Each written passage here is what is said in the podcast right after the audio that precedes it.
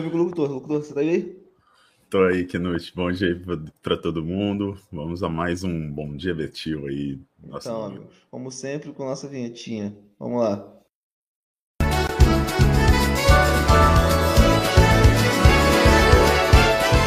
Bom dia, Betil.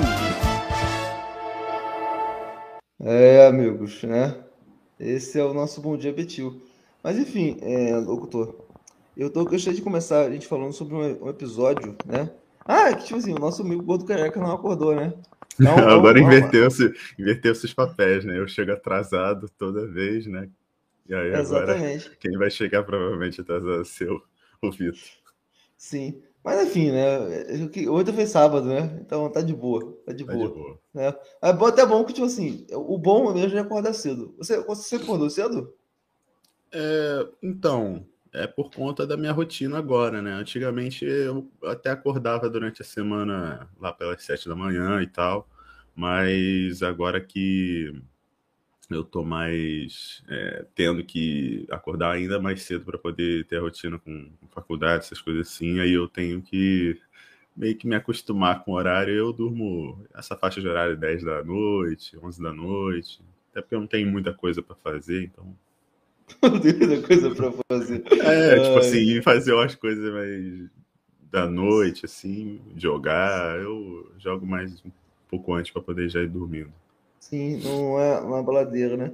Infelizmente, é. a gente estava comentando um assunto é, antes de a gente começar.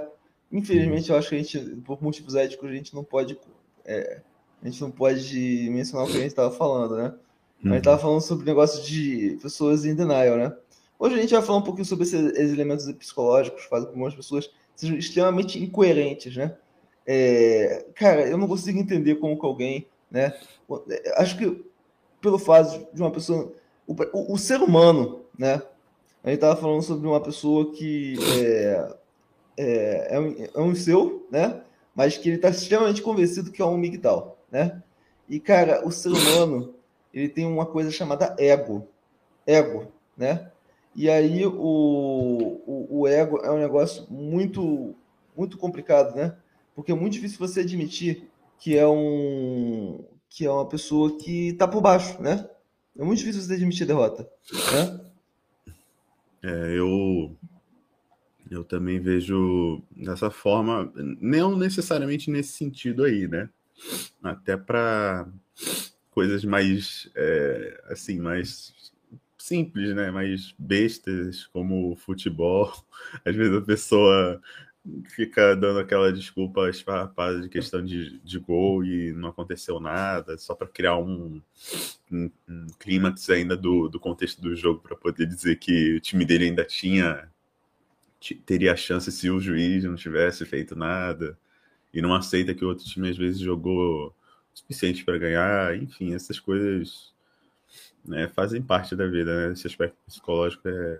Mas, o, infelizmente, o, o Migtal, o Migtal somado ao encelismo, né? Ele é uma combinação, um copy muito sedutor, porque ao mesmo tempo que o cara. Não, isso é estatística. Os homens nunca tiveram tão pouco acesso à mulher. Da, da realidade. E aí chega uma ideologia que é muito conveniente. Tipo assim, eu que estou recusando as mulheres. É? Eu que estou recusando. É, é. Elas que perderam, né? E, tipo, cara, é muito complicado lidar. Eu não sei se você já teve nessa posição, locutor. Não sei se você teve nessa posição. Mas é muito complicado lidar com um negócio chamado rejeição. Rejeição. Ah, sim, sim. Você, você tem uma coisa chamada autoestima. Autoestima. Então significa o quê? Você precisa se gostar, porque você não tem como fugir de si mesmo. Tentei correr, tentei fugir, mas não consegui fugir de mim. Não me importa eu tô correndo. Eu sempre estava ali com você. Então você tem que se gostar, né? A primeira pessoa que você tem que gostar. Só que você não gosta só de você. Aí você vê uma pessoa especial, uma pessoa legal, uma pessoa que devia ser de, de várias formas, né? Ou seja, você dá valor para a pessoa, né? Você dá valor para a pessoa, então você valoriza aquilo. Aí você chega, você atribui interesse na pessoa. E aí, quando você vai conversar com a mulher, a mulher te trata como merda. Ou merda. Assim, foda-se. Você não tem valor nenhum para mim. E aí, cara, isso é complicado por quê? Porque isso faz com que o cara mexa na autoestima dele. Fala assim, poxa, se alguém que eu dou valor não me deu valor nenhum, será que eu realmente tenho valor? Aí é aquele negócio.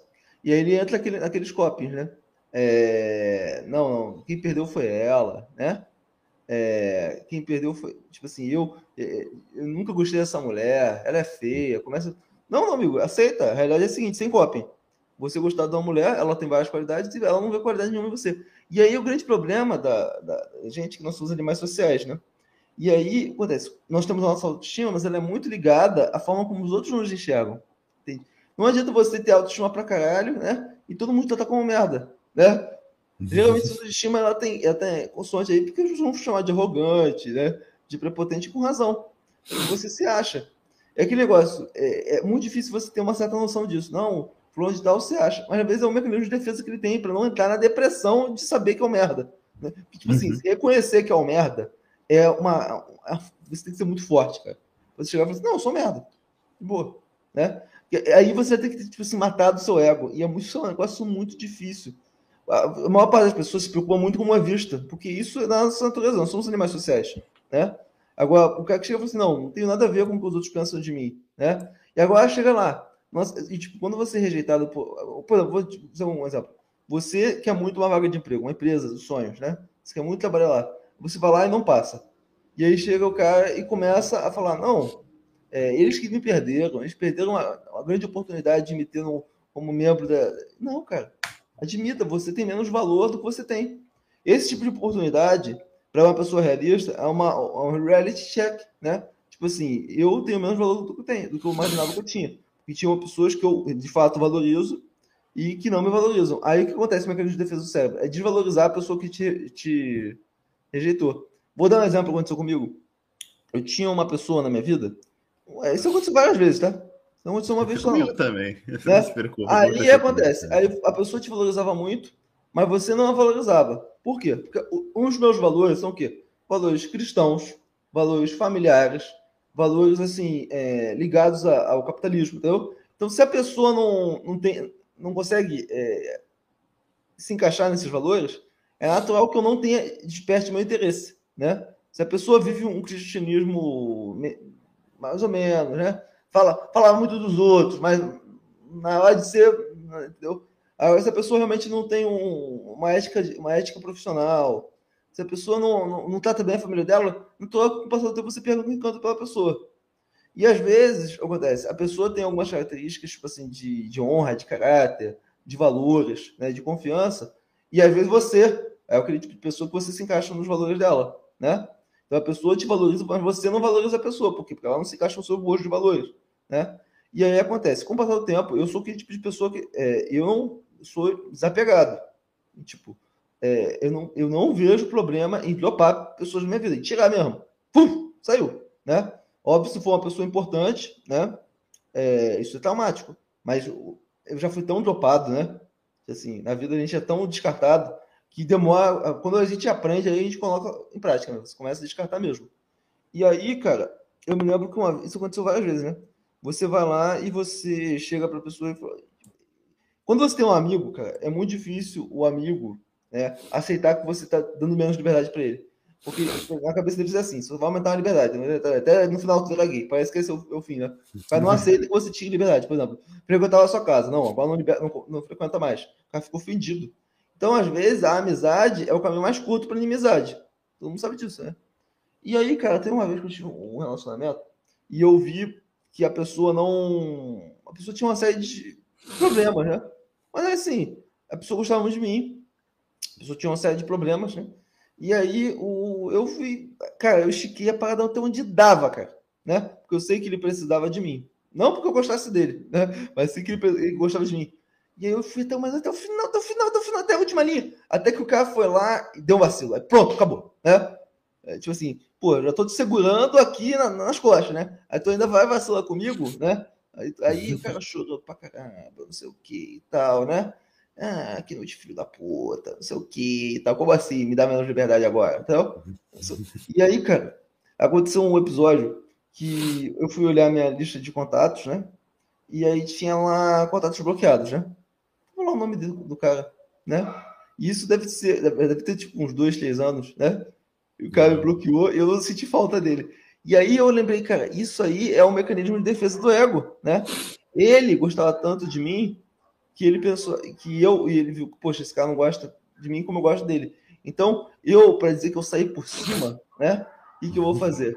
Eu vou, eu vou, eu vou bloquear ele. Tipo assim, eu nem me dei trabalho de bloquear a pessoa. Quando eu tiro a pessoa da minha vida, eu não preciso nem bloquear, né? Simplesmente ignoro, entendeu? Eu simplesmente ignoro, eu nem preciso bloquear. Mas não, é, eu, eu, eu que vou, eu, eu, eu que tô tirando ele da minha vida, né? Questão de orgulho, né? Eu achei, aquilo tão pequeno da parte do cara, né? Mesmo ter descoberto isso anos depois, né? Que ele, o cara me bloqueou das redes sociais, né? sendo que. Pra que, que ele fez isso? Tipo assim, o cara ficou com raiva de mim, né? Então, mas eu entendo o pensamento do cara. Maturidade é um negócio difícil de encontrar, né? Ainda, ele, o cara só, só mostrou que é um ser humano assim, mais limitado do ponto de vista de maturidade do que eu imaginava. Mas assim, Deus abençoe o cara, entendeu? Mas eu fiquei pensando às vezes a gente olha tantos outros quanto que a gente mesmo não faz isso, né? Por exemplo, o, o quando a gente, por exemplo, vai se relacionar com pessoas, né? Com, com, mulheres, é muito comum você que você fique dessensibilizado, porque ou você, né, tem uma, uma, uma tipo assim, tem a questão da autoestima e tem a questão da autoaceitação. Tipo, eu sei das minhas qualidades, né? E eu sei exatamente o que. Você, quando você é um cara realista, você assim, não, eu quero uma mulher com características X, uma mulher razoável, então quando você vê que as mulheres razoáveis estão te rejeitando mesmo, é muito difícil que você não tenha que mudar a sua percepção sobre você mesmo. Então, caramba, você tá todo mundo, né? Todo mundo me dando um pouco valor. Será mesmo que eu que eu que eu, que eu, eu tenho sou um homem valor? de baixo valor? É, exatamente. E com e esse negócio que a gente, cara, o ser humano não viu. O ser humano é um animal extremamente hierarquizado, né? E aí acontece, você sempre vê que no um de tal alfa, é, tem que ser o alfa. Toda vez que eu vejo um cara com, com o nome alfa no canal, puta que pariu, né? É, tinha até o nosso amigo aí, como é que é o nome? É, tinha um canal alfa aí, qual é o nome? Como que é? Atitude Alfa. É. Aí eu falei assim, atitude alfa. Só atitude, né? Só atitude, né? Acontece. Aí, mas com todo respeito nosso amigo, Deus abençoe. É, um abraço pra ele. Aí o, o. Cara, toda vez que eu vejo um cara falar de alfa. Porque pra mim esse negócio de alfa não é o que você brada. É o que você Tipo assim, status, cara. Né? Tipo assim, a coisa difícil as pessoas entenderem. Status não é algo que você tem, não é algo que você possui. Status é uma coisa que é uma percepção que outras pessoas têm sobre você. Então não existe negócio de sou alfa, né? O alfa é uma questão de reconhecimento social, né? Você só é alfa se tem alguém olhando para você de forma hierarquicamente acima dela, entende? Não é assim, isso, isso é arrogância, cara. Se chegar e falar assim, não, eu sou alfa, né? O, alfa, eu tomo banho gelado. Não sei o que, cara, isso não tem nada a ver com ser alfa, entendeu? É, mas enfim, cara, isso aí eu. Mas, ou seja, eu, eu até acho que a gente está num canal que nossa, é vida de beta. O próprio reconhecimento de você chegar e falar assim: olha, sou beta. Então, ok. E tá de boa, né? Bom, bom, né?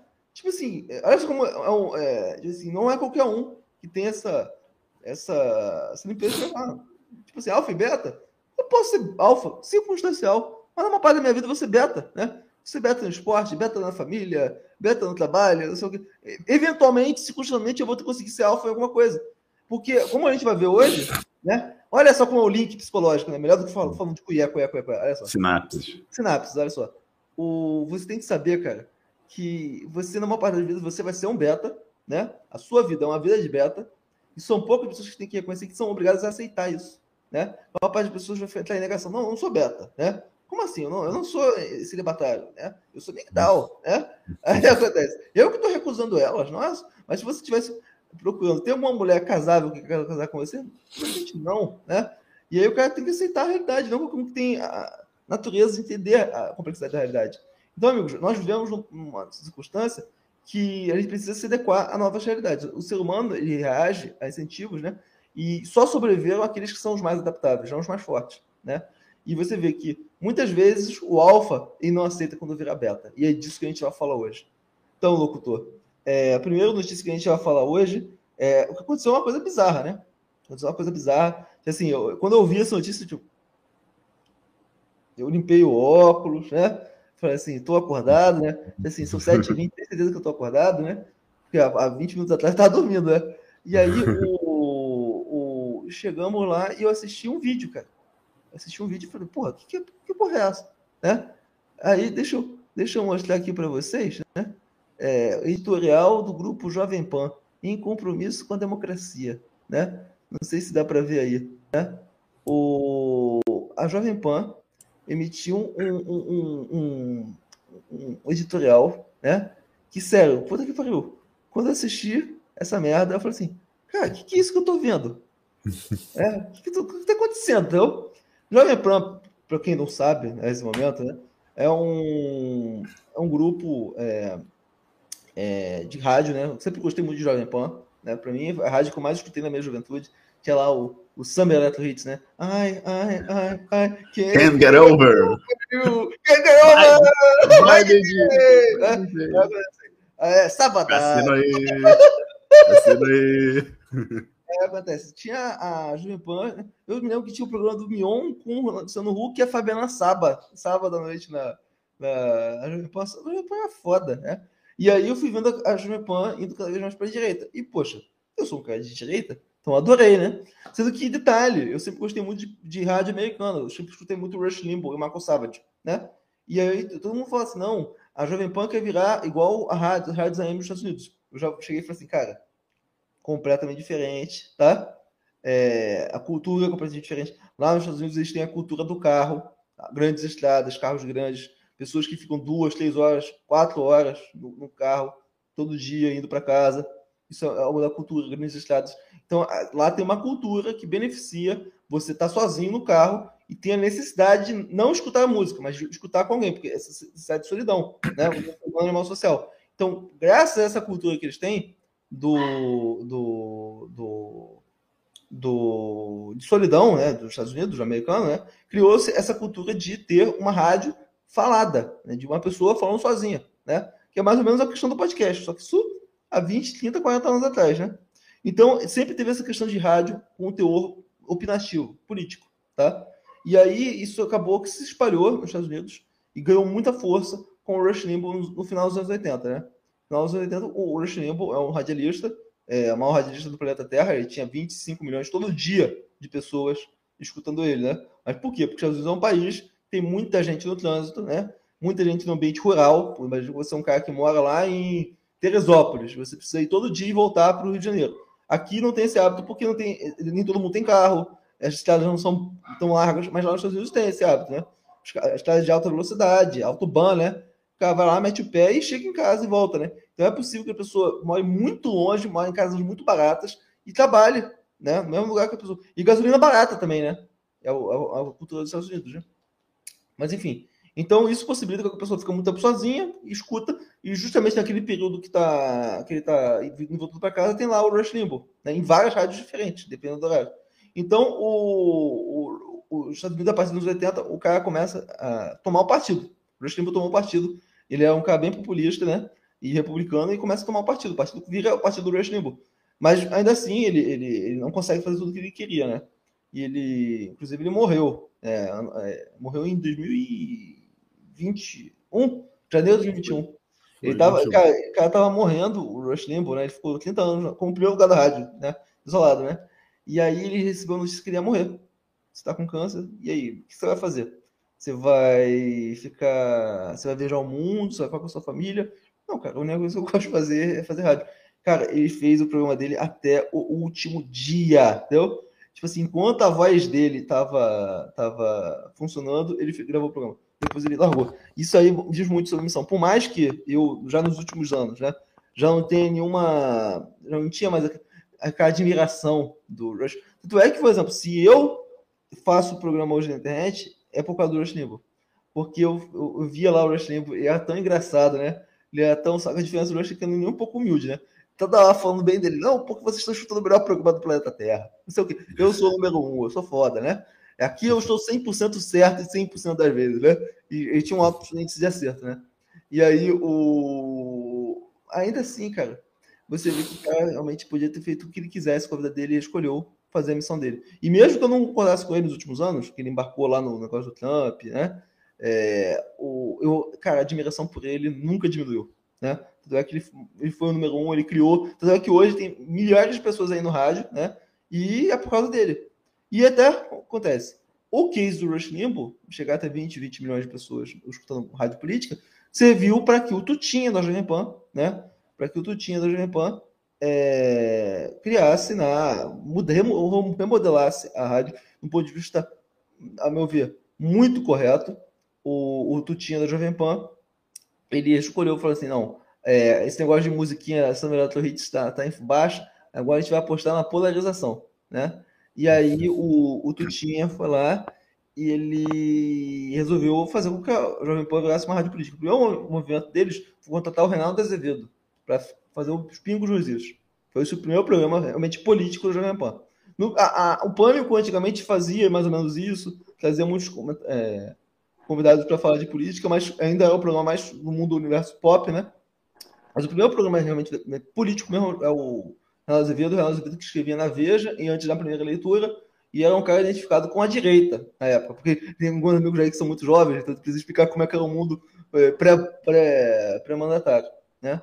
Aí o, o, o que a gente acontece é o seguinte, a Jovem Pan, ela começou esse movimento de direita, e eu como um cara que sempre gostei de música, né, sempre gostei de direita, sempre gostei de rádio americana, quando eu vi os pingos eu falei, cara, agora vai, né? E eu, mesmo que eu escutava às quatro horas da tarde, estava no trabalho, eu já começava a ligar. Mesmo que tinha um amigo meu que tinha, lá no trabalho, né? Tinha vários Olavetes, né? E eu era o maior, né? Eu era o mais otário, né? E aí o pessoal falou assim: e aí, Knut, você viu aí que, que começou o programa do. Começou o programa do Reinaldo? Ele, sintoniza aí, sintoniza aí. Aí a gente ia lá, colocava o rádio, dava no trabalho, né? No final ia voltando para casa escutando o Reinaldo, né? E aí, é... só que eu já reparei, né? Que o Reinaldo ele, ele, tinha um alto nível, sempre, um nível cultural muito acima do, do negócio do, do, do rádio americano. O rádio americano é um negócio populista, negócio popular, né? Meio esculachado. Reinaldo não, alto, professor de português, alto gabarito. Então você vê que as próprias referências culturais do Reinaldo são referências que é difícil você pescar. Ele fala sobre filmes, sobre livros, sobre músicas, né? Que não são aí, não estão não, não Até coisas boas, enfim, nada, né? mas que não estão aí no, no, gosto popular, não. Ele é um cara bem diferenciado. E talvez essa seja a, a maior qualidade do Reinaldo. Apesar de ele ser um cara bem elitista, e aqui, lá, ele é um cara que consegue manter uma audiência. E aí acontece, né? Reinaldo foi vomitado, né, da direita, porque pode lá da Vaza Jato, cara. Hoje a gente pode, nem sei se a gente pode considerar ele como, como de esquerda, né? Hoje, no aspecto político brasileiro, o Reinaldo, ele é de esquerda. Ele é o principal nome da direita ou ele é um cara de esquerda. Mas se você for procurar ver, é, o Reinaldo não mudou programaticamente nenhuma opinião, com exceção das quatro raciais. Ele não mudou nenhuma opinião. Todas as opiniões dele são as mesmas opiniões que ele tinha na época que era da esquerda. A diferença do Reinaldo é que é uma diferença de política, não programática. Os grupos que chegaram no poder, em especial o Lava Jato, são contra a velha política, que praticamente ele era um, um poster boy né, daquele velho modelo político.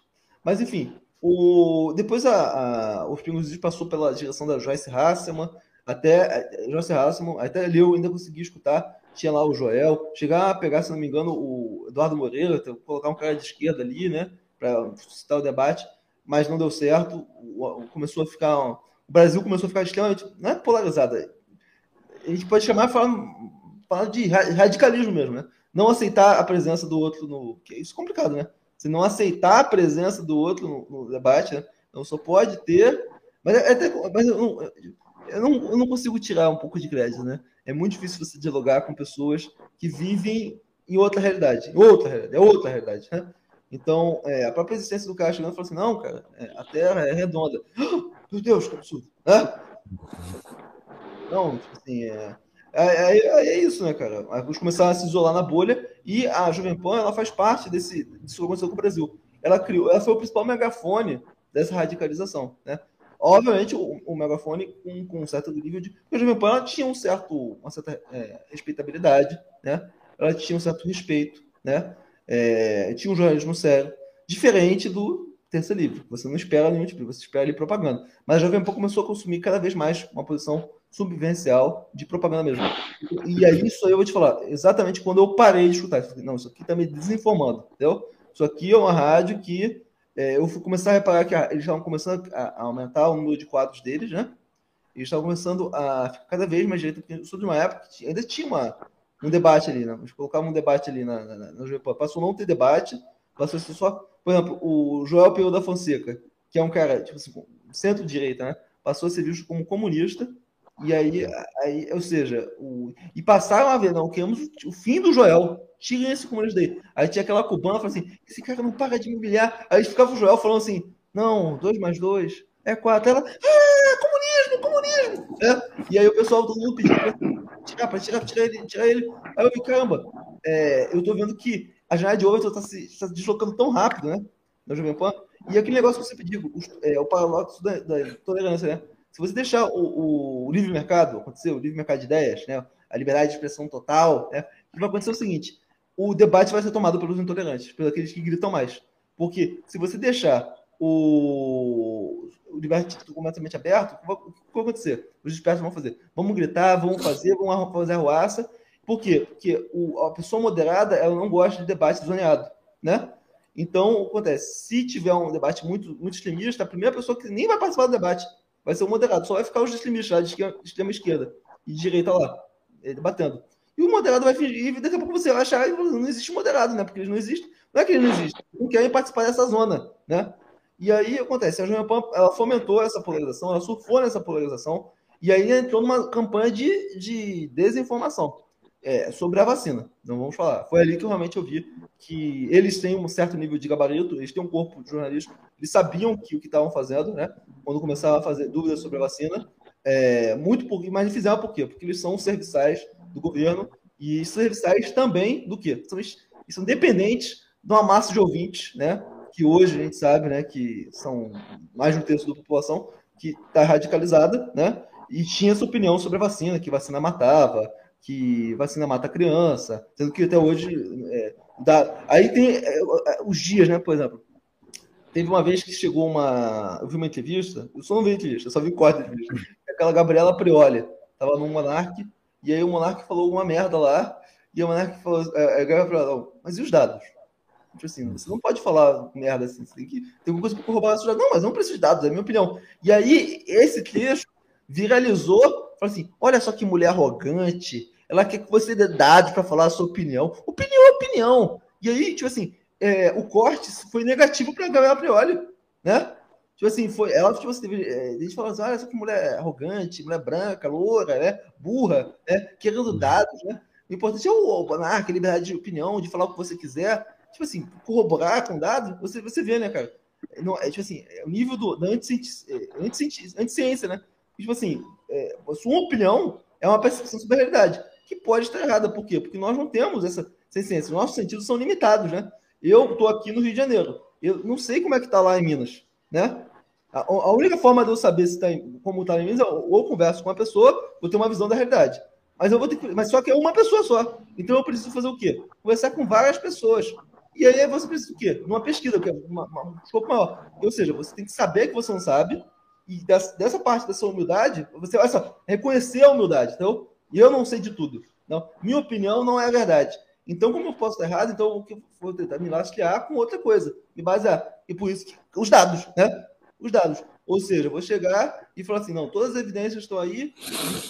É, a AIDS, né? É, o HIV é, vem da AIDS, né? Só que eu vi aqui um vídeo que o Olavo de Carvalho postou em 2006 que falava que o HIV não veio da AIDS, que é de outra coisa, né? Então, o que, que eu vou fazer? Vou acreditar nele ou nisso? Só que o ser humano, ele tem o, a curiosidade, se você chegar e falar assim, fazer um documentário, falar assim, é, aquecimento global, é, é, verdade, olha só as calotas, estão diminuindo, olha só Tuvalu, está cada vez então, o nível do mar é Tuvalu, o nível do mar lá no está aumentando, né? É realidade, né? Aí você um documentário e falar assim, aquecimento global, a grande farsa do século. Né? Você esteve enganado esse tempo todo. Fala assim, não, é, esses, esses lá no, no, no Oceano Ártico, caô, é tudo mentira. Olha só, é, Tuvalu, não, é tudo mentira, eles estão pegando outra ilha, não é Tuvalu, não, entendeu? É, aí, ou seja, o ser humano ele tem uma, um interesse muito maior por aquilo que é desconhecido do que pelo establishment conhecido. Você nunca vai perder seu tempo para ver uma informação que você já sabe que é verdade. Em compensação, uma informação que desafia o status quo é, é muito interessante. Por isso que o ser humano ele tem um, um fascínio enorme por teoria da conspiração. Só que aquele negócio, quando você vê uma. Quem está vivendo uma, uma época que eu vou falar um negócio, a gente tá vivendo no governo, não, não diria mais que a gente vive na democracia, cara. A gente vive no governo do algoritmo, né? Por quê? Porque o, as redes sociais dominam o debate público e as redes sociais não são é, dominadas pela razão ou pela, pela verdade ou por nada, e sim pelo que as pessoas demandam. E as pessoas demandam coisas completamente aleatórias em relação à verdade, né? E aí o, o que a gente pode chegar é o seguinte, conclusão. a Jovem Pan ela surfou nessa, nessa onda de. Não vou nem falar de direita, né? Porque isso não é direita, com todo respeito, é direita, né? Acho que é, ela surfou nessa onda. E aí, quando começou, só que o, o quando você se começa. Existe um, um problema que é negócio, montar em cima do tigre, né? O tigre não consegue ser domado, cara. Todo mundo que do, tenta montar em cima do tigre termina é, comido por ele no final. É, eles começaram a negociar com assim, milhares, milhões de pessoas que hoje fazem parte desse projeto aí. E eles vão pedir o quê? Mais radicalismo, mais radicalismo. Se você tiver qualquer nível de moderação, que você vai ser chamado comunista, por causa da questão sectarismo, né? E aí, só que chegou um ponto, tipo assim, quando chegou na antivacina, os caras falaram, ah, antivacina antivacina. Os vídeos estão todos aí. Eles é, criticando negócio de vacina, vacina para criança, né? Aí os vídeos estão todos aí. Foi ali que eu saí. Mas aí começou o seguinte, né? Saiu uma pesquisa apontando que 33% do eleitorado do atual mandatário é a favor do, do golpe militar e não vai aceitar a derrota. E os caras já falam abertamente: não vamos aceitar a derrota em caso de derrota. Não vamos aceitar.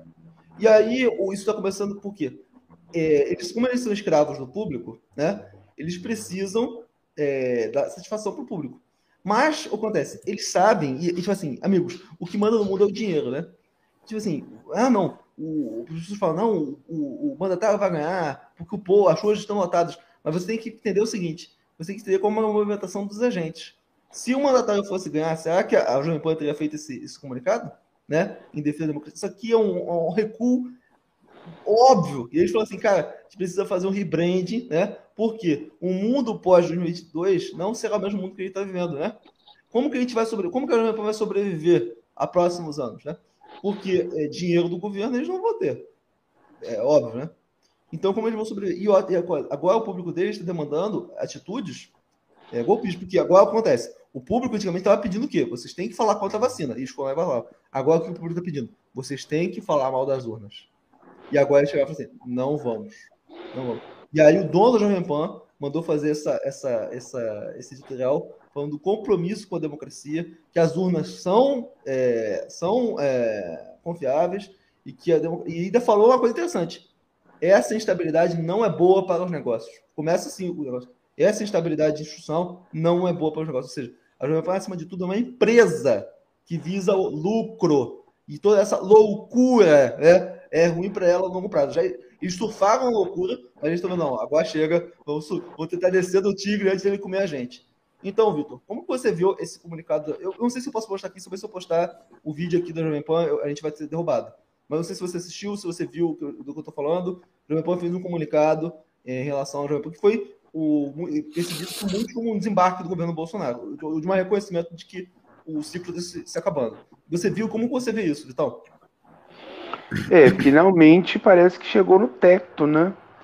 A Jovem Pan ela foi, é, de fato, vassalo do, do, do, bolsonarismo por uma questão de mercado mesmo, fidelizou o público, né?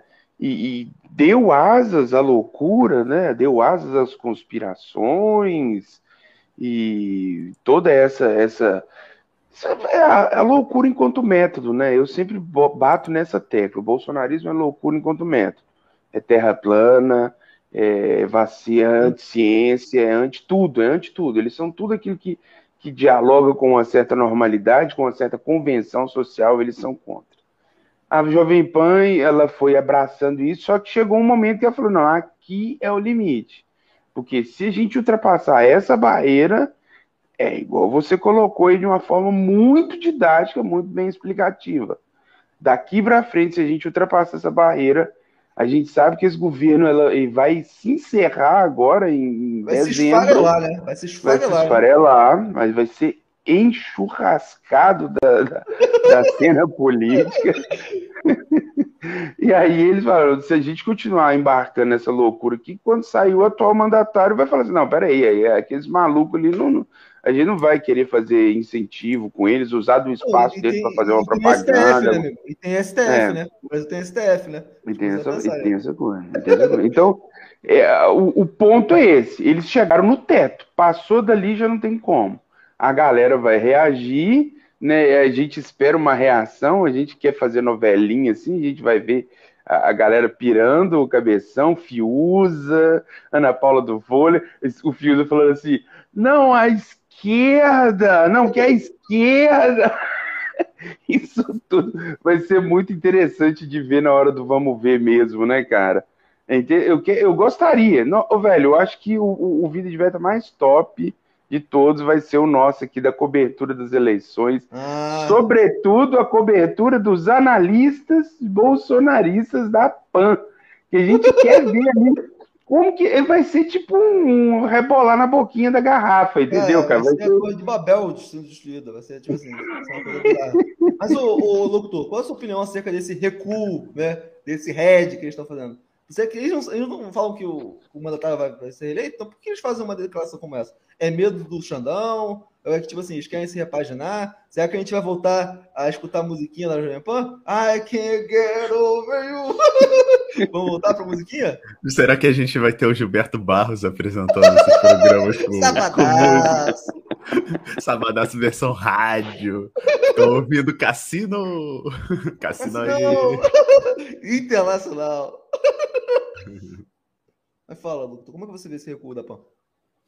É, então, eu acho que no caso do da Jovem Pan, cara, é mais um sinal de que eles não podem, é, não tem mais poder de barganha, né, para poder passar isso à, à frente com comprar o, o, o, barato do governo com todas as pautas, todas as questões, até porque o governo está numa situação de, de, de queda de braço com com as outras instituições no geral, né? Acho que não só o Supremo, mas também a questão do, do próprio Senado, da Câmara.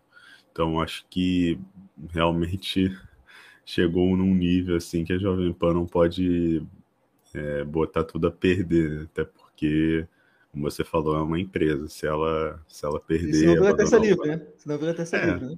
É, vira um terça livre. E aí, em questão de tempo, de meses, assim, vai, vai por água abaixo.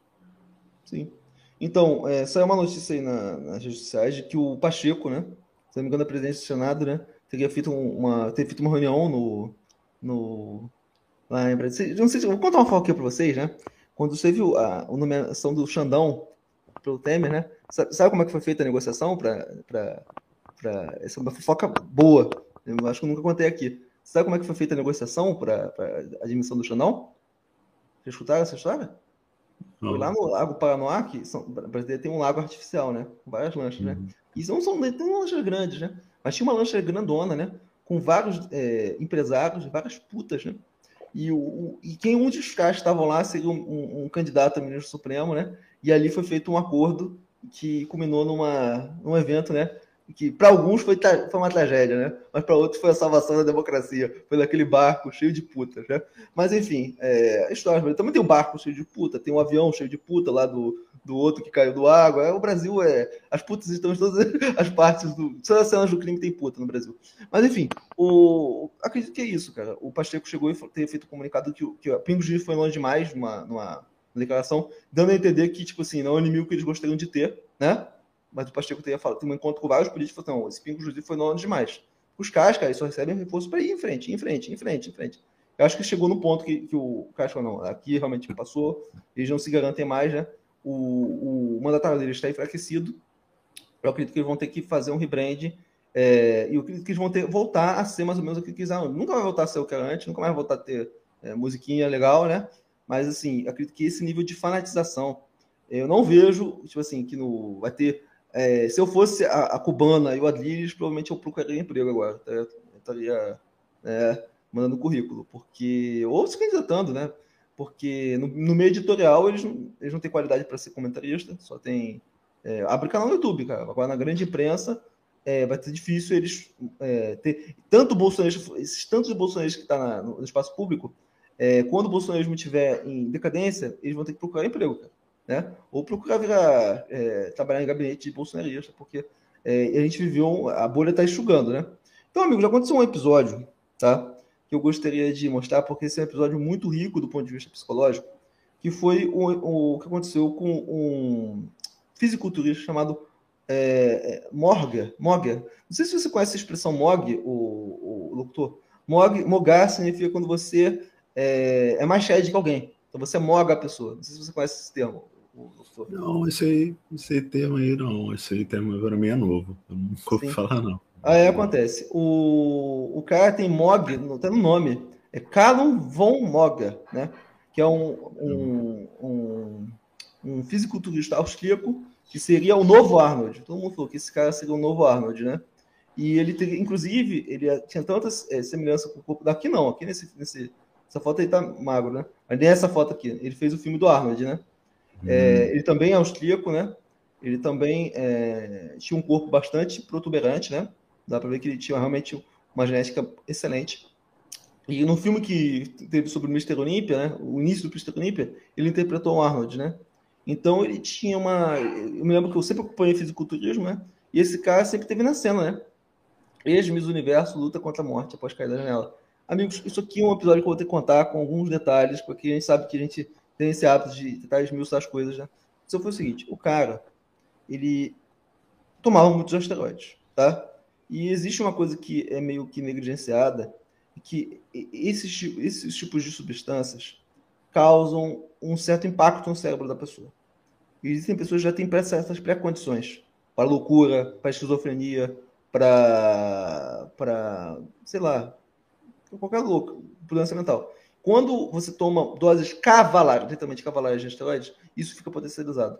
Então, a gente não sabe como, como que esses caras são em casa, né? Esses fisiculturistas, o que, que esses caras fazem, o tipo de alucinação que eles têm, o tipo de coisa, vozes que eles escutam, o tipo de remédio que eles não tomam para a cabeça. A gente só vê lá eles subindo no palco. Mas o que a gente sabe é o seguinte: esses caras têm problemas psicológicos graves, tá? E aqui o caso do Callum, você começa a ver isso de forma porque ele está de fora, porque ele, como ele está de fora, né? Então a gente está vendo exatamente uma, a, a, decadência no ser humano. Não sei se você se lembra da época que a Winehouse estava viva, foi uma morte anunciada. Então eu falei, essa mulher irá morrer. Essa mulher irá morrer. Eu mesmo uma vez eu estava vendo aquele programa fala que eu discuto, falei assim, é, falta pouco, amor de Deus, os caras falam assim, falta pouco, né? E aí o, e morreu mesmo. Quando ela morreu, porra, não, não, tinha, não tinha morrido antes. Tantas pessoas falam que ela ia morrer. Quando ela morreu, eu falei, porra, não tinha morrido antes. Aconteceu o seguinte com, com o Calo, né? Ele é um cara que ele sempre teve muita validação. E olha só a questão do Shed, né? O cara, ele não é nem Shed, a gente chama de Giga Shed. Porque ele é um cara que também tinha o, o rosto dele também era bonito, então ele seria o, nota 9 ou mais, né? O cara realmente é um cara, tipo assim, estereótipo de beleza mesmo, né? Corpo perfeito, né? e extremamente alto, né? O cara é realmente um símbolo de, de beleza mesmo, né? E aconteceu o seguinte, o cara sempre teve o quê? Reforço positivo. Ah, você é foda. O cara tem os vídeos dele no, no, no na academia, as mulheres entregavam o número para ele do nada, ele, né? Tipo assim, tanta mulher, né? Que ele, tipo, o cara deixou o saco. Aí chegavam os caras em cima dele, ah, ok, tal, entendeu? Cara, não, que eu sou igual você, que você toma. Tipo, não tem, não tem essa, cara. Você chegar no nível desse aqui, cara, não, não tem o que você toma, entendeu? Ou você tem a genética ou você não tem, entendeu? Porque. Aí, beleza. O, o cara tinha um monte de mulher, um monte de pessoas. O cara é famoso. Se eu não me engano, é 6 milhões de pessoas no, no Instagram. Deixa eu ver quantas pessoas ele tem no Instagram. É, 3 milhões, tá? Cara, tipo assim, e hoje, o, acho interessante que antigamente, para você viver de, do esporte, você precisava ganhar os campeonatos. Hoje, basta você ser um influencer nas redes sociais, né? Que você já consegue ganhar mais do que os competidores do passado. Você consegue é, patrocínio só para você postar uma marca enquanto você está fazendo suas postagens, né? Então, ou seja, o, mesmo ele não sendo um cara que estivesse no top tier, né? Competindo nas ligas, pelo fato dele ser muito estético, pelo fato dele ser, como a gente chama de o classic, né? De cara que. É porque hoje em dia vamos ser bastante francos, né? O fisiculturismo ficou completamente monstruoso e deformado do ponto de vista estético. Então, é, é natural que algumas marcas se afastem do Mr. Olympia né, e vão para outros tipos de Arnold Classic, para outros tipos que ainda são pessoas ainda que têm traços humanos, né? É, He-Man ainda, né? Não, não é o X-Men, esse He-Man, né? Mas, enfim, o, o cara começou a viver disso, né? Só que ele tinha, pelo fato dele ter problemas mentais, você vê que ele tinha um, um, uma predisposição à questão de esportes, esportes é, radicais, a questão do perigo, né? E eles sempre gostavam de postar fotos em lugares, já escalando e fazendo coisas, né? E aproveitando a vida, né? Ele sempre gostou. E tipo, alucinando, vivendo de forma alucinada, né? E aí, moral da história. Ele, um belo dia, ele estava fazendo um vídeo para o YouTube, né? porque hoje em dia você tem que ostentar. Ele estava lá com um cara com um peso enorme com uma barra, né? segurando. Esse vídeo aí vocês conseguem encontrar, tá tudo no YouTube. E ele fazendo uma brincadeira dessa, ele foi lá e rompeu o ligamento do braço. Rompeu, ao vivo. Praft! Puf! Pegando um peso que ele não poderia pegar. Porque tem que mostrar, né? É, para que você.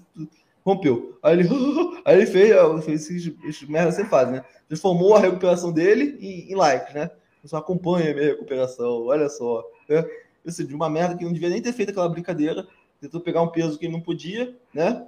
É, e aí ainda fez uma vez, na segunda foi lá e rompeu, né? E aí o. E só que quando ele fez isso, já perdeu o movimento do braço. Aí beleza, limitou. Aí o que acontece? Ele foi fazer uma escalada, isso está no YouTube. Tudo isso está no YouTube, tudo isso está no YouTube, porque ele filmava cada, cada segundo da vida dele, né? Tá tudo filmado, né? E ele foi tá fazendo uma escalada. E na hora que. Não sei se você sabe, quando você vai escalar, de baixo, de, de cima para baixo, com a corda aqui, você pulando de baixo. Assim, não sei se você. É um, é um rapel. rapel. É um rapel, rapel, né? E aí, ele. Só que numa dessa brincadeira, quando ele foi pular e voltou, quando ele colocou o pé assim, o, o joelho dele quebrou. Deu hum. uma quebrada. E ele chegou e falou assim: Ah, quebrei o joelho. Quem tava lá em cima puxou a corda, se não tivesse corda ali, na hora ele largou, se não tivesse corda, e obviamente quebrou, ele ficou completamente fudido, né? Se não tivesse corda, ele tinha morrido, tá? Você vê, né? A fragilidade da vida, né? O carro super forte. E aí ele foi, foi quando eles foram pegar, o que tinha acontecido na perna dele, cara, rompeu os ligamentos, fudeu tudo, então. Aí o cara foi lá, fez todo, fez uma, toda essa cirurgia que você. Minha mãe fez, né? é, abriu o negócio. Inclusive, quem fez a cirurgia da minha mãe foi o médico cubano. Obrigado, Cuba. Aí acontece. O, o, o, é, o cara abriu o joelho do cara, rompeu. Só que acontece, o cara teve que ficar fora da academia durante esse período que ele tava com o joelho. E o cara não conseguia colocar o pé, no chão, cara. Não conseguia fazer nada, né? E aí acontece, ele começou a ficar magro. Magro, começou a perder peso. E continuou postando nas redes sociais, né? dele magro, ele começou a perder peso. E aí acontece, ele começou a perder o quê? Patrocinadores. Ele começou a perder o quê? Views. Começou a perder o quê? Validação. E um cara que esteve no topo, ter uma vida que não é uma vida do topo, quando você já teve tudo, como que deve ser lidar com isso? Né? Então, é, é por isso que eu digo, né? Nós temos uma vida de beta. Por mais que esse cara, você pode falar, ah, esse cara é um shed, esse cara é um alfa, né? Esse cara nunca vai saber o que é vida de beta. É, ele, ele viveu a questão da decadência, né? Ele teve lá em ascensão e ele estava em queda vertiginosa.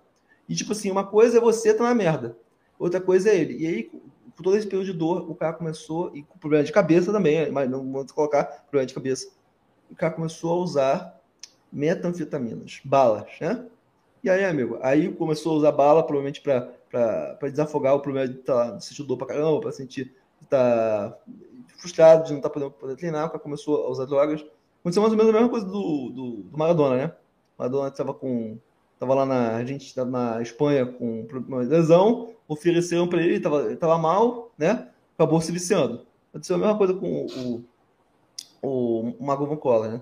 Aí ele começou a, a, a, aderir à loucura. Ele nunca mais voltou a ter o shape que ele tinha antes, nunca mais, tá? É, começou e começou, ele saiu lá da, dos Estados Unidos. Aí vocês veem aqui nessa segunda foto, o shape dele já não é mais o mesmo, né? Ele tá grande, mas já não tá mais no nível de palco, né? Aí, beleza, como ele era antes. E aí, o, o aconteceu foi o seguinte: aqui ele ainda na época alta, olha só, completamente diferente na época alta, né? É. E aí, ele ficou completamente magro, né? É, e aí, beleza, né? Ele. Aconteceu um negócio que, como ele perdeu muita massa muscular, é, aparentemente o que aconteceu foi o seguinte: esse problema que ele teve, tanto no braço como no joelho, impediram ele de pegar mais peso no nível que ele pegava antes. Impediram, do ponto de vista prático. E, e, e aí ele falou assim: não, você vai ter que fazer outra coisa para viver.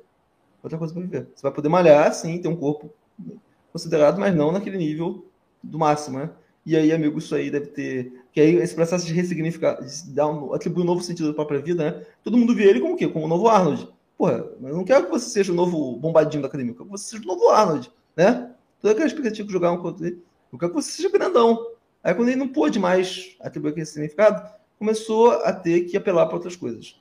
E aí acontece: ele saiu dos Estados Unidos, foi para a Austrália, e lá começou a usar um monte de drogas. E começou. Aí ele foi preso. Foi preso várias vezes. Numa, tudo isso está no vídeo, tudo está no YouTube, tá? Numa das vezes que ele foi preso, ele estava com uma machete na mão, uma machete, uma faca gigante, batendo no carro de outra pessoa. Provavelmente por causa de questão de droga, tá? Pra você ver o nível do, da decadência do cara. E o cara, como ele perdeu a, a força, ele perdeu o tamanho, o que, que ele fez? Não, então vou me tatuar, né? Como se fosse o, a aparência do cara, por exemplo, preciso compensar que agora eu tô, tô mais magro, né? ainda tô gigante forte, né? Eu tô mais magro, então vou fazer, vou fazer tatuagem, né? Ficar mostrando, parece que com a tatuagem você fica mais, parece que você ficou mais agressivo, mais forte, né? E tatuou o rosto, coisa de gente maluca. Tatuar o rosto você não tem que tá bem, né? E aí, beleza. Ele fez uma coisa que eu achei bastante interessante. Ele postou isso na, na internet. Ele tá na Austrália, morando na Austrália, e ele pegou e ele deu um tiro na cabeça de um canguru, tá? E pegou uma, uma faca e cortou o canguru e postou isso na, na, nas redes sociais. Então, vamos, com todo respeito, aqui não, vocês bem sabem, eu sou um cara que eu respeito os animais, né? Existe sim a questão da caça, a caça regulada, né? Caça de animais, por exemplo, isso que lá, caça, coelho, coelho que está é, superpopulação. Você vai lá e vai caçar o coelho. Depois de caça a urso. Por quê? O urso come outros animais. Então você vai lá e caça o outro. Por que, que você vai matar um canguru, porra? Né? Na Austrália, né? E por que depois que você vai matar, você vai cortar a cabeça do canguru? Cara, isso é um nível de sadismo, entendeu? Você já matou o canguru. O canguru não oferece perigo a ninguém, porra, né? Não oferece nenhum. Vive naquele bioma. Tipo, o canguru, não sei se você sabe, mas ele é meio humano, né? Tipo assim, você já encontrou com um canguru? Você já viu um canguru? Cara, é bizarro, no zoológico. E você vai cortar a cabeça de um canguru. Ele fez isso duas vezes, cara. E filmou. E botou... Aí todo mundo chegou e falou assim, cara, o que tá acontecendo contigo, né? Você mata um canguru, corta a cabeça do canguru e ainda filma ostentando. Esse cara não tá bem. Ele não tá bem. E aí, beleza. Sempre fumando maconha, né? Ele foi preso e, e o que acontece?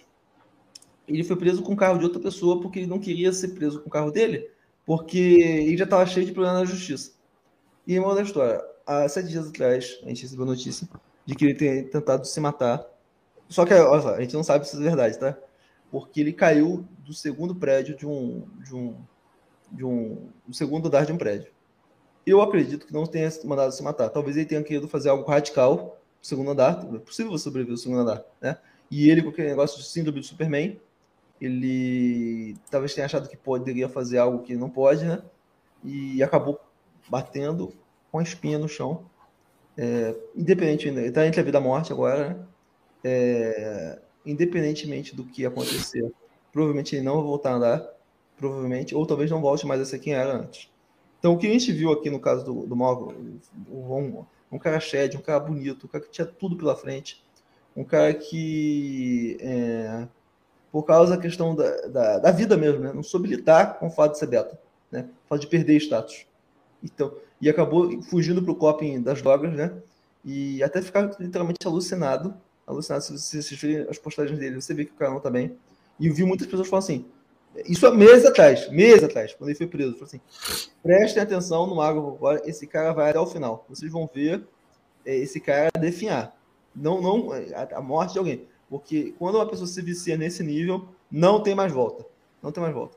E aí, beleza, ele, talvez ele tenha caído para tentar é, fazer algo radical, talvez ele tentado se matar. Infelizmente, o, o, o Carlos Von Morgan que a gente conheceu morreu.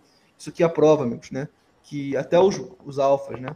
Eles precisam ter um controle mental. E às vezes o fato do alfa nunca ter passado por um momento difícil, né? quando ele passa por um momento de muita dificuldade pelo vale da, da frição, talvez ele não saiba lidar. Talvez eu e vocês, né? Se a gente tivesse um problema aqui no joelho, no braço, a gente consegue sobre, eh, passar, né?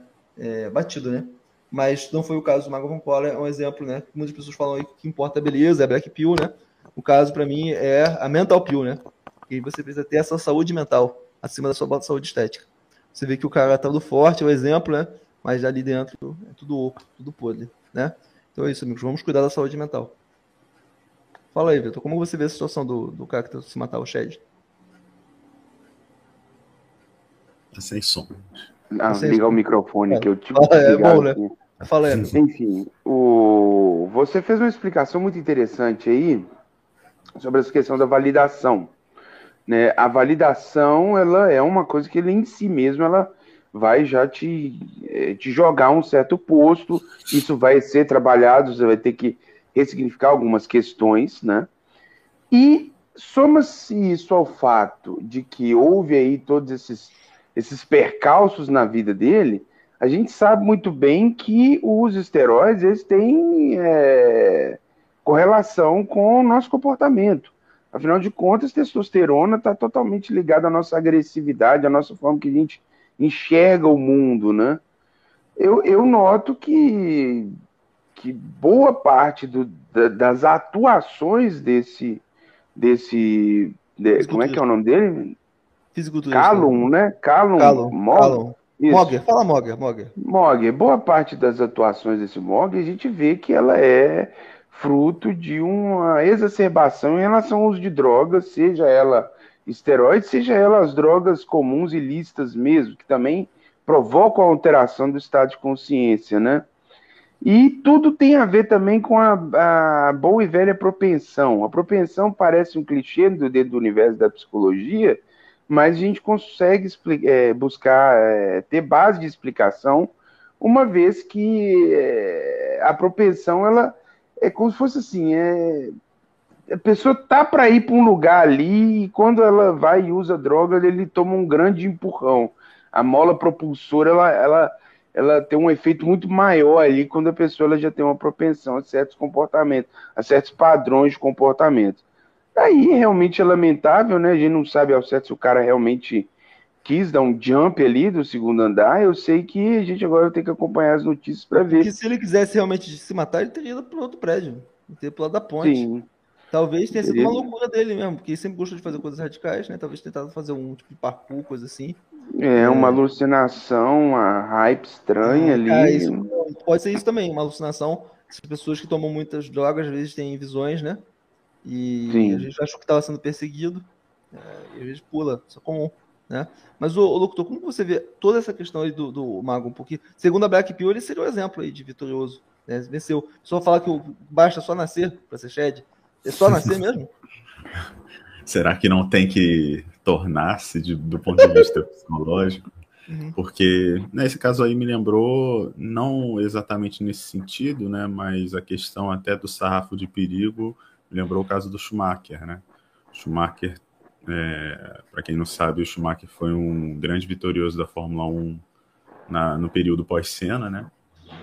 E ele, ao conquistar os prêmios que ele teve ao longo dos anos, no início dos anos 2000, ele começou a, né, dar o tempo para ele, só que como ele era um cara que estava tão inspirado em fazer coisas perigosas como a Fórmula 1 se propõe a fazer, ele começou a fazer tarefas que desafiassem ele, né? E um, numa dessas ele foi esquiar, foi esquiar num, num local íngreme e infelizmente, né?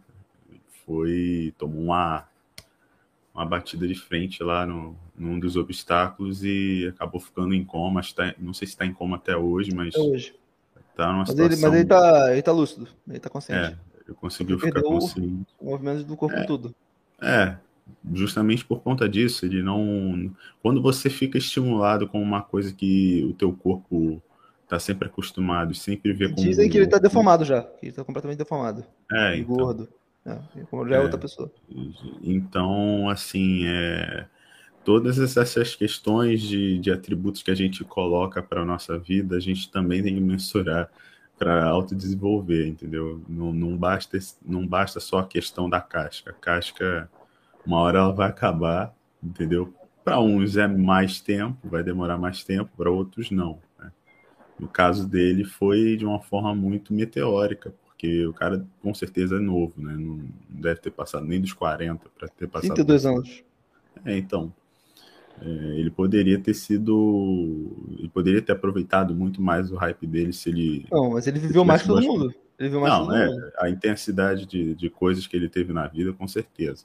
Mas ele poderia ter prolongado isso de uma maneira uma maneira mais produtiva, né? Eu acho que isso, infelizmente, quando o cara está acostumado a ser alfa, ele não ele não consegue mensurar essa possibilidade de, de perder tudo isso no, no O cara só ganha, olhos. só ganha, ganha, ganha, ganha. Ele nem sabe o que perder, cara. É. Quando Quem saber sabe o que vai perder é muito difícil e Ou seja, tem, a- tem a questão do, da viúva de alfa no alfa, né? É o que. Bizarro, né, cara? Pois é, não sei. ele, ele se acostumou a ser alfa, né? Se acostumou É. com aquela validação. E o problema também é com a expectativa, né? Mas, porra, você não, é, você não ia ser o novo Arnold. Vamos saber ele como o novo Arnold. Você não é o Arnold do filme. É o único que... A identidade dele virou isso. E quando ele passou a não conseguir suprir, você vê que esse negócio de querer tatuar o rosto, é que querendo querer é o quê? Se dissociar dessa imagem dele, né? Mas assim, ele não conseguiu substituir isso por outra coisa. Então, talvez ele tenha pensado, não, vou, vou outra pessoa, o cara escrotão, o cara que, que mata canguru com a facada, né? Vou querer me repaginar, fazer um rebrand, né? É, talvez o que acontecesse foi o seguinte, aconteceu na cabeça dele. Ele saiba que aquilo que ele tentou ser, ele não vai conseguir mais. Mas a, a, o público que ele tem é aquilo ali. Então, ele falou assim, vou tentar me dissociar ao máximo daquilo que eu, que eu era, do possível, para tentar criar uma nova persona. É por isso que ele começa a fazer essas coisas é, bizarras, né? Meio que para atrair público, que é a única coisa que ele tem. Ele não tem nada além disso. Ele só tem seguidor. Ele é só influência. Né? Ele é fisiculturista. Não, ele é um ex-fisiculturista. Com 3 milhões de seguidores. Lá nos Estados Unidos, isso é coisa pra caralho. Você não precisa trabalhar. Você não precisa trabalhar se você tem isso.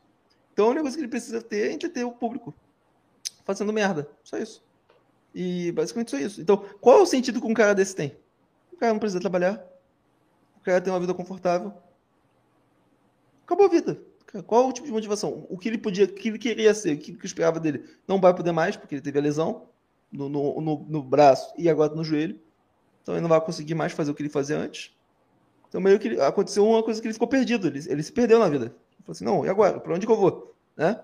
E, e faltou, também ter faltado ali que, nessa situação, falta um bom círculo social, falta família, entendeu? E aí, para deixar, porque o, as vazões humanas são as piores possíveis. Você tem que ter alguém para chegar e falar assim, chegar falar assim, não faz isso. Não faz, vai dar merda, né? E alguém que você que possa mudar, vai pra puta que pariu, porra. Não faz isso, né? Partir do momento que você não tem, que todo mundo fala assim, sim, senhor, não sei o que, não sei o que, é você e você, às vezes você acaba contigo mesmo. Foi o que aconteceu com ele, né? Talvez o que tenha faltado para ele é uma, uma mulher, filhos, responsabilidade, né? Se ele tivesse esse tipo de coisa, talvez ele não tivesse se entregado a esse estilo de vida, né? Agora, a questão ali do, do, do vídeo dele com, cortando a cabeça do canguru é, é nível assim. É, já anunciava, né? Que ah, nesse episódio já tinha ah, sido preso matando o, que ele tinha pegado uma machete e destruído o vidro do carro de uma, de uma pessoa que estava dentro do carro. Já tinha demonstrado é, atributos de agressividade muito grande, entende? Então, quando você mata um animal com as próprias mãos, né? Óbvio que está no nosso DNA, nós somos animais agressivos. O, o ser humano é agressivo, nós fomos criados para isso. Mas hoje em dia, né? Pessoal fala, não, que hoje em dia as pessoas são muito feminilizadas, né? o humano tem que ser igual da época das cavernas. Não, amigo, nós não precisamos mais passar por esse civilizatório, nós evoluímos. Né? Hoje a gente não vive mais pela força, a gente vive pela inteligência, sabe?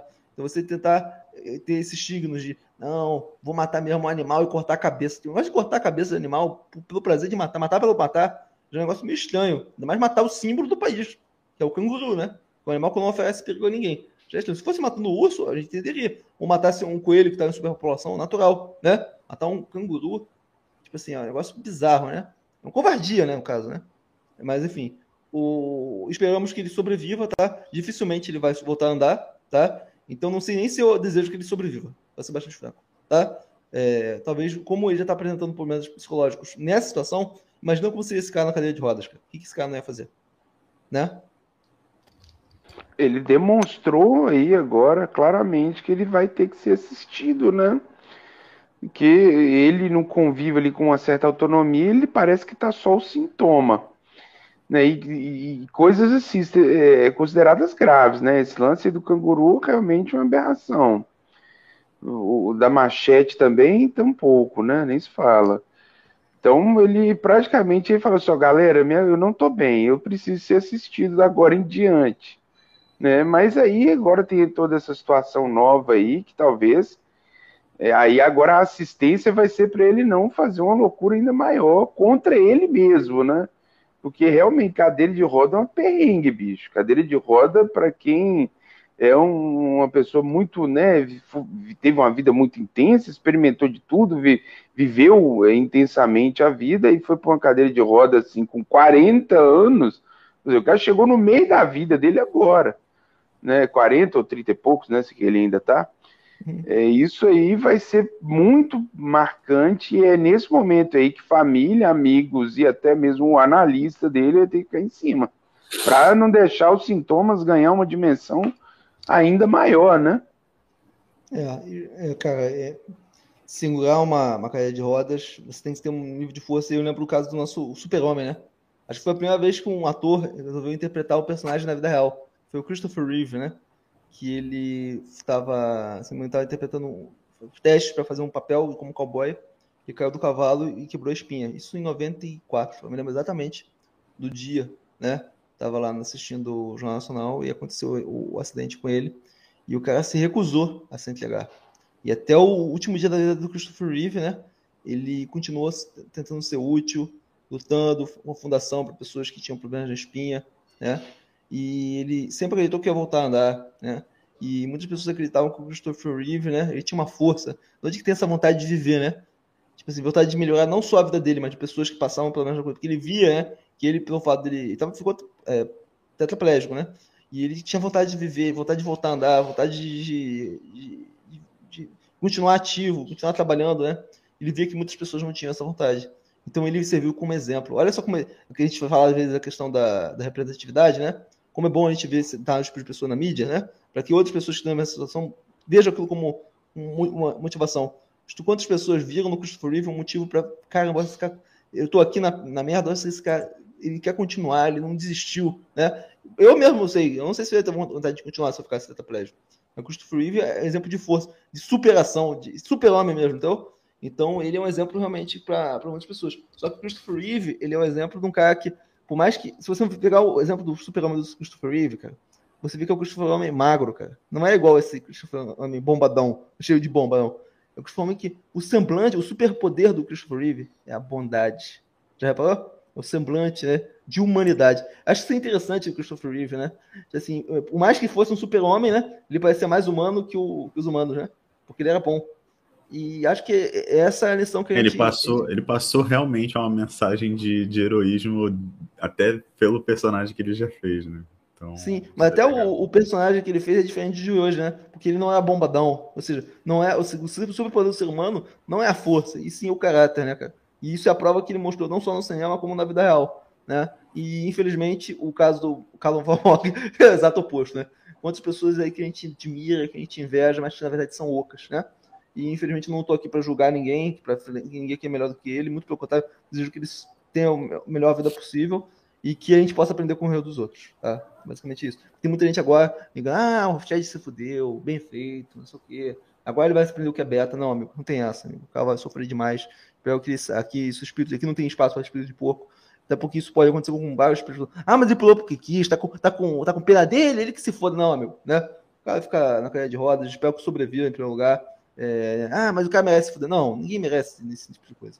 Aqui nós somos humanos, tá? Mas enfim, o, o que aconteceu. Aconteceu um episódio ontem, o Vitão, que responde mais ou menos ao, ao que a gente é, já tinha comentado dias atrás, né? É, dias atrás teve aquele episódio lá do, do, do policial, cidadão de bem, que entrou no mercadinho, né? E ele, e ele falou todo mundo, né? E aí chegou um amigo nosso e falou assim: não, mas se tivesse alguém armado lá, né? Não teria acontecido nada, né? Só que aconteceu isso aqui, olha. no, no, olha só, o problema da vida real é que a vida real produz fatos, né?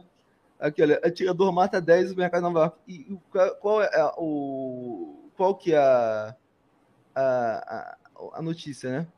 Dentro do mercado tinha pessoas armadas, né? Só que questão, o ponto é o seguinte: o, o que aconteceu lá no, no, em Nova York, né? O cara começou a abrir fogo, né? Tinham pessoas armadas ali dentro, só que começou bang bang, né? É uma, por exemplo, uma pessoa que não é treinada, mas que tem uma arma, você acha que ela tem é, habilidade para acertar um alvo em movimento, né? Sobre forte estresse de adrenalina, ela só vai ser mais um ponto de, de risco para as outras pessoas. Mas no final o, o atirador foi abatido, mas aí, cara, ele tinha matado 10 pessoas, atirado num monte de gente, entende? Até ele ser acertado. E aí, é, o que eu posso falar é o seguinte: ah, porque teve um episódio aí de um, cara que tentou atirar na igreja, aí chegou um cara lá, teve a, so, teve a sorte de acertar ele antes. Mas sempre tem um. O pessoal fala não, o bom do homem. É, para ter um homem mau com uma arma, tem que ter um homem bom com uma arma. Sim. Mas e se o. Mas e quando não tem um homem bom com arma? Né? O problema é que dá arma para homem mau. E depois que você dá arma para homem mau, aí você fica refém do homem bom conseguir. E nem sempre ele é melhor do que o do que o do homem mau. Aí o cara falou assim, 10 a 1. É, matou 10, 10 homens bons versus um homem bom. Então, é aquele negócio, cara. Antes de, de tentar armar o homem bom, o ideal é desarmar o homem mau. O cara que faz isso é um cara maluco. Um cara que abre fogo no, no, no, supermercado é um cara que não tem que ter arma em primeiro lugar. O cara tem que estar muito maluco. Uma pessoa normal não faria isso. Uma pessoa sobre não faz isso. Só pessoas malucas fazem isso. Entende? E aí é aquele negócio, cara. O cara realmente eh, foi. É, tinham pessoas armadas ali dentro, tentavam atirar nele, né? Conseguiram, mas depois já tá demais, já tinha morrido muita gente. Também tem outros casos, como esse nos Estados Unidos, que, que atirador é abatido por, por civil, mas nem sempre é, é, antes dele conseguir fazer a primeira vítima, né? É, são raros esses casos, né? É complicado. Como é que você vê isso, doutor?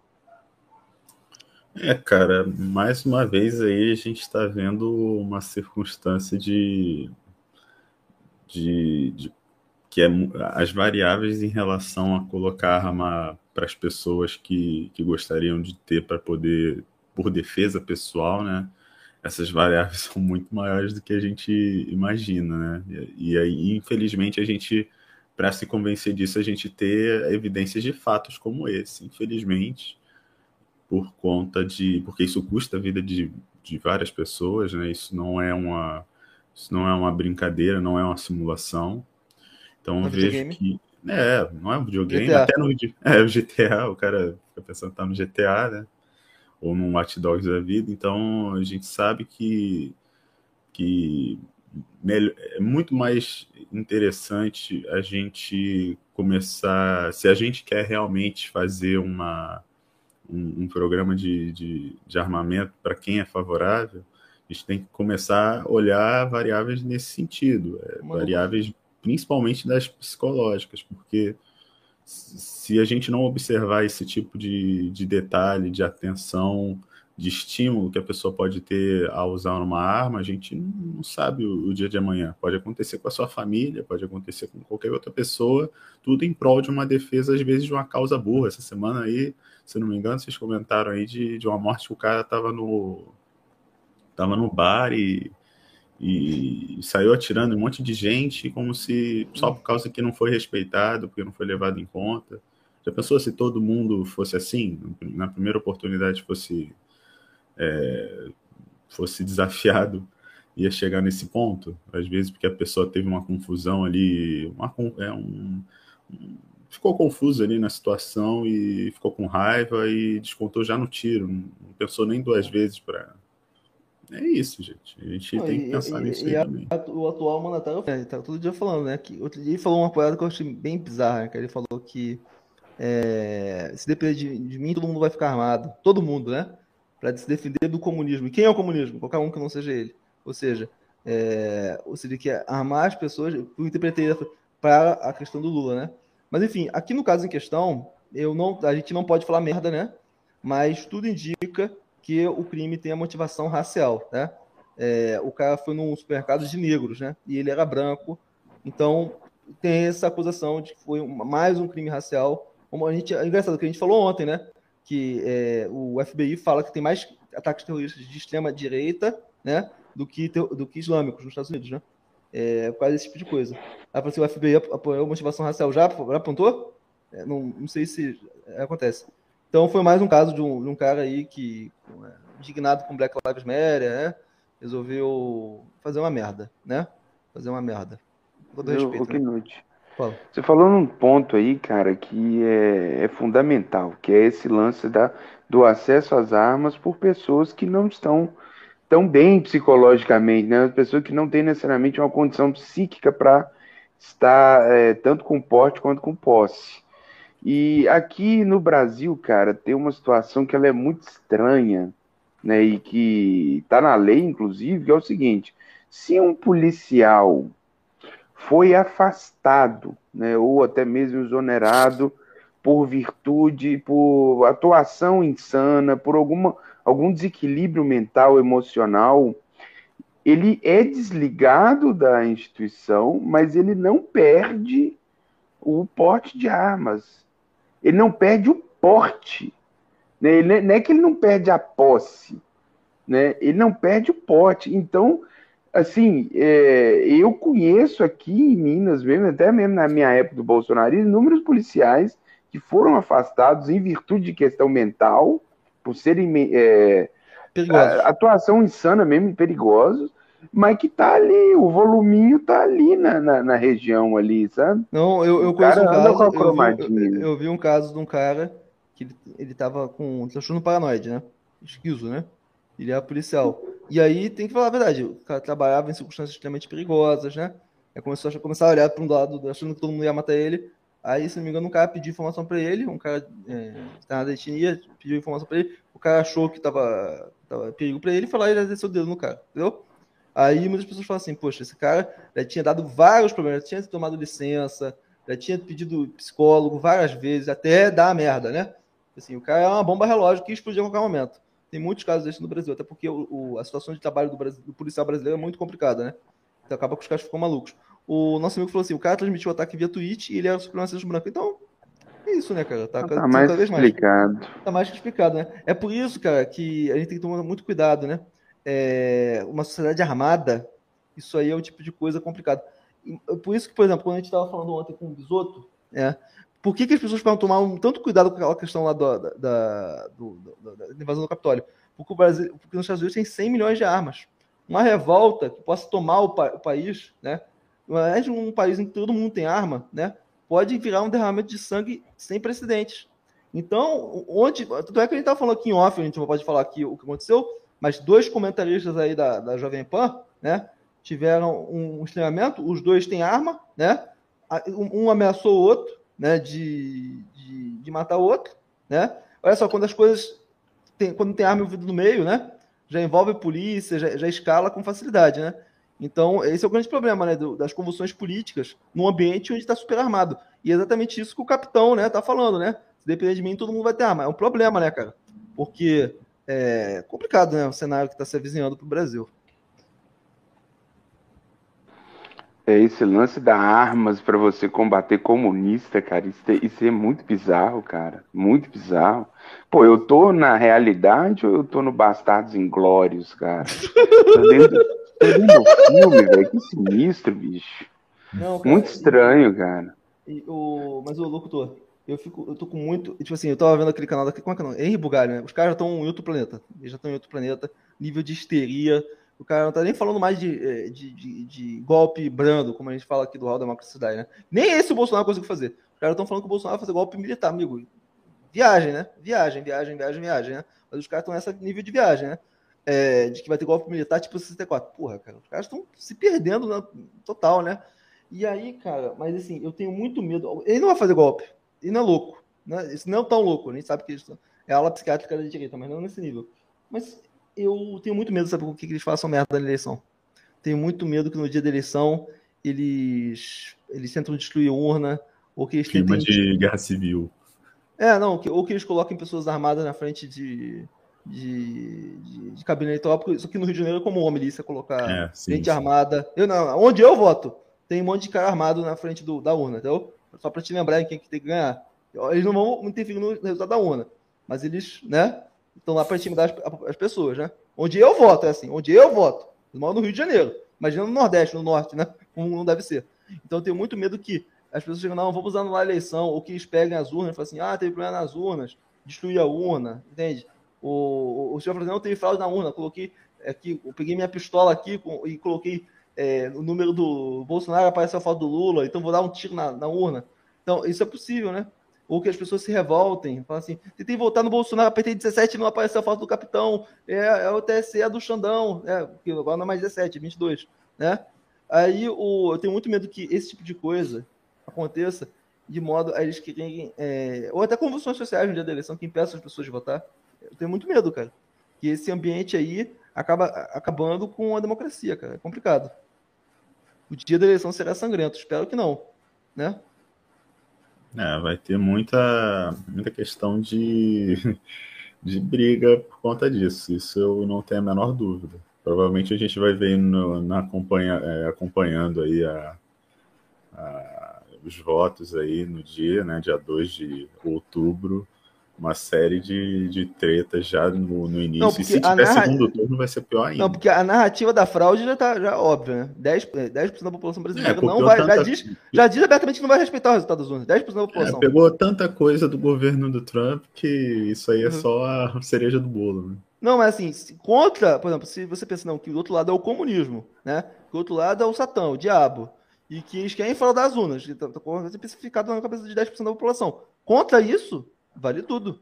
Inclusive tentar fazer alguma coisa contra. Não, e outra coisa, e quem tá. O presidente é o Xandão. Então, essas urnas aí, a apuração é na sala escura. O, o, o, o capitão falou. É na sala escura onde são contabilizados os votos. Então, a gente precisa impedir que isso aconteça, né? Então, eu não duvido nada que em ambientes do Nordeste as pessoas muvuquem, né? Faça alguma coisa, algum patriota apareça para tentar muvucar a situação. E aí, de outro modo, chega alguém, né? No, o petista resolveu fazer isso no Sul também, como troco, né? E aí começa essa convulsão da eleição. Eu tenho muito medo que esse nível de, de esse nível de loucura, tipo assim, se a esquerda começar a abraçar esse discurso aí, né? entrar no. Se a esquerda resolver abraçar a polarização, vai cair no, no colo do Bolsonaro. Vai cair no colo do Bolsonaro. Porque esse jogo o Bolsonaro é campeão. Perdeu em 64, perdeu em 2016 e perdeu em 2022. Vive o nosso capitão. Exatamente, amigos. Muito obrigado pela presença dos senhores. Deus abençoe vocês. Pode falar Valeu, alguma coisa? Pessoal. Então, o, Rio. o Psicoeducação está com 907 inscritos. Inscreva-se lá no canal. Acho que é. Inscrevam-se lá. Deus abençoe vocês, amigos. A Rio. Até a próxima. Valeu. A Rio.